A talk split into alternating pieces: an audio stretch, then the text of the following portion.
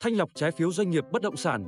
Thị trường trái phiếu doanh nghiệp nói chung và trái phiếu doanh nghiệp bất động sản nói riêng cần một giải pháp đồng bộ và hiệu quả để phát triển lành mạnh.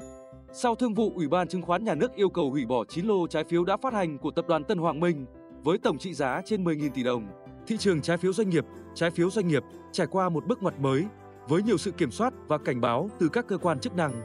Nửa đầu tháng 4, Thủ tướng Chính phủ ban hành thêm văn bản yêu cầu các cơ quan liên quan chấn chỉnh và ổn định hoạt động của thị trường trái phiếu doanh nghiệp, đảm bảo thị trường hoạt động an toàn, hiệu quả lành mạnh và minh bạch.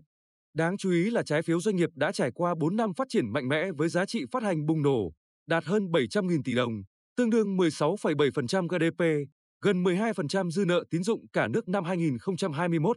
Trái phiếu doanh nghiệp bất động sản không ngừng tăng trưởng trong vài năm trở lại đây khi các chủ đầu tư ưu tiên sử dụng hình thức huy động vốn trái phiếu hơn là các nguồn vốn từ ngân hàng hay nhà đầu tư, khách hàng. Các doanh nghiệp bất động sản đã vượt ngân hàng, đứng đầu về giá trị trái phiếu doanh nghiệp phát hành năm 2021 với tỷ trọng 35% tổng giá trị trái phiếu doanh nghiệp phát hành. Gần một nửa giá trị trái phiếu doanh nghiệp bất động sản là không có tài sản đảm bảo.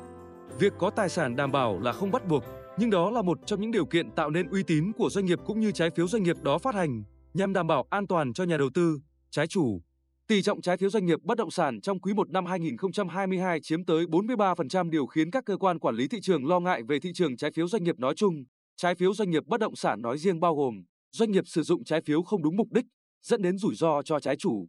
Doanh nghiệp kinh doanh thua lỗ, thông tin tới trái chủ không đầy đủ và minh bạch.